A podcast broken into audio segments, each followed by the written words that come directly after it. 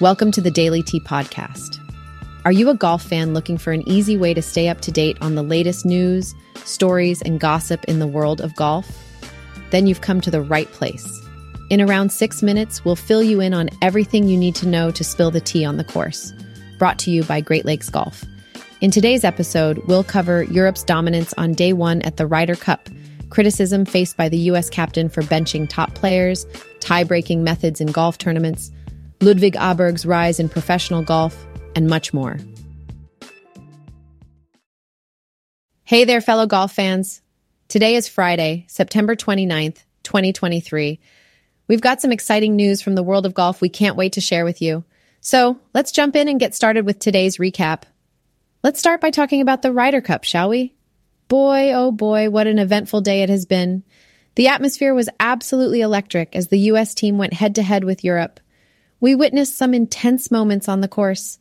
Scotty Scheffler faced a tough crowd. John Rahm was all pumped up. And Victor Hovland was channeling some serious Tiger Woods energy. But let me tell you, things didn't quite go as expected for the U S team in the morning session. Europe managed to take a commanding lead, sweeping all four foursome matches. It was definitely a bit of a downer for the U S team, as they didn't manage to get a lead in any of the matches. Now, U S captain Zach Johnson's decision to bench Brooks Koepka, Jordan Spieth, and Justin Thomas certainly raised a few eyebrows. But hey, there's still hope. The afternoon session is set to bring some intense four-ball matches that could turn things around. Now, let's dive into Zach Johnson's decision-making as the U S captain. He clarified that his choices weren't based on the player's form. Instead, he highlighted the physical demands of the golf course and expressed his confidence in both Spieth and Thomas. Furthermore, Johnson emphasized that the Ryder Cup is an event where the rookie's status is almost irrelevant, showcasing his trust in the team's newcomers. However, if the U S team ends up losing, Johnson might face some criticism. But here's the thing.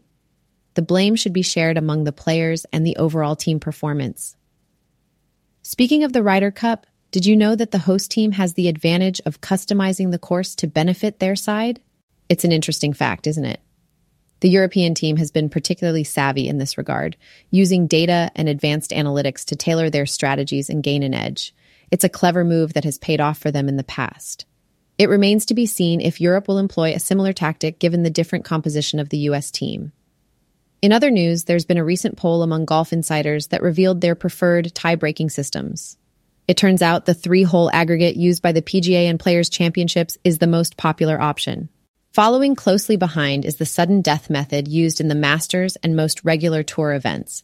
However, the four-hole aggregate often used at the Open Championship didn't fare as well and was less popular among those surveyed. These results suggest that while ties may be acceptable in some instances, there is a clear preference for a decisive outcome in golf tournaments. Now let's shift gears and talk about Ludvig Aberg, a rising star in the world of professional golf. This young Swedish golfer has been making waves with his exceptional skills. After a successful amateur career, Aberg has secured a spot on the prestigious P G A Tour for the upcoming twenty twenty-four season. At just twenty-three years old, he carries the hopes of Europe on his shoulders as he embarks on his professional golfing journey. Keep an eye out for this talented golfer because he's definitely someone to watch out for in the coming years. Lastly, let's touch on the plans for a new P G A caliber golf course in Chicago. This exciting project, designed by none other than Tiger Woods and backed by former President Barack Obama, has unfortunately hit a snag. The development has been stalled due to a lack of political support and fundraising challenges, amplified by the impact of the pandemic. As a result, the Obama Foundation has made the decision to focus their efforts on completing the presidential center set to open in twenty twenty-five, rather than pursue the golf course project. It's definitely a disappointment, but rest assured, the world of golf is always evolving, and we're sure to see more exciting developments in the future. That's a wrap on today's golf news.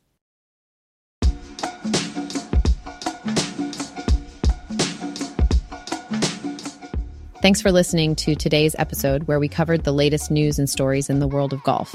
Be sure to check out Great Lakes Golf dot com for more unique content, great merchandise, and show your support for Great Lakes conservation. Until next time, keep swinging and stay on par.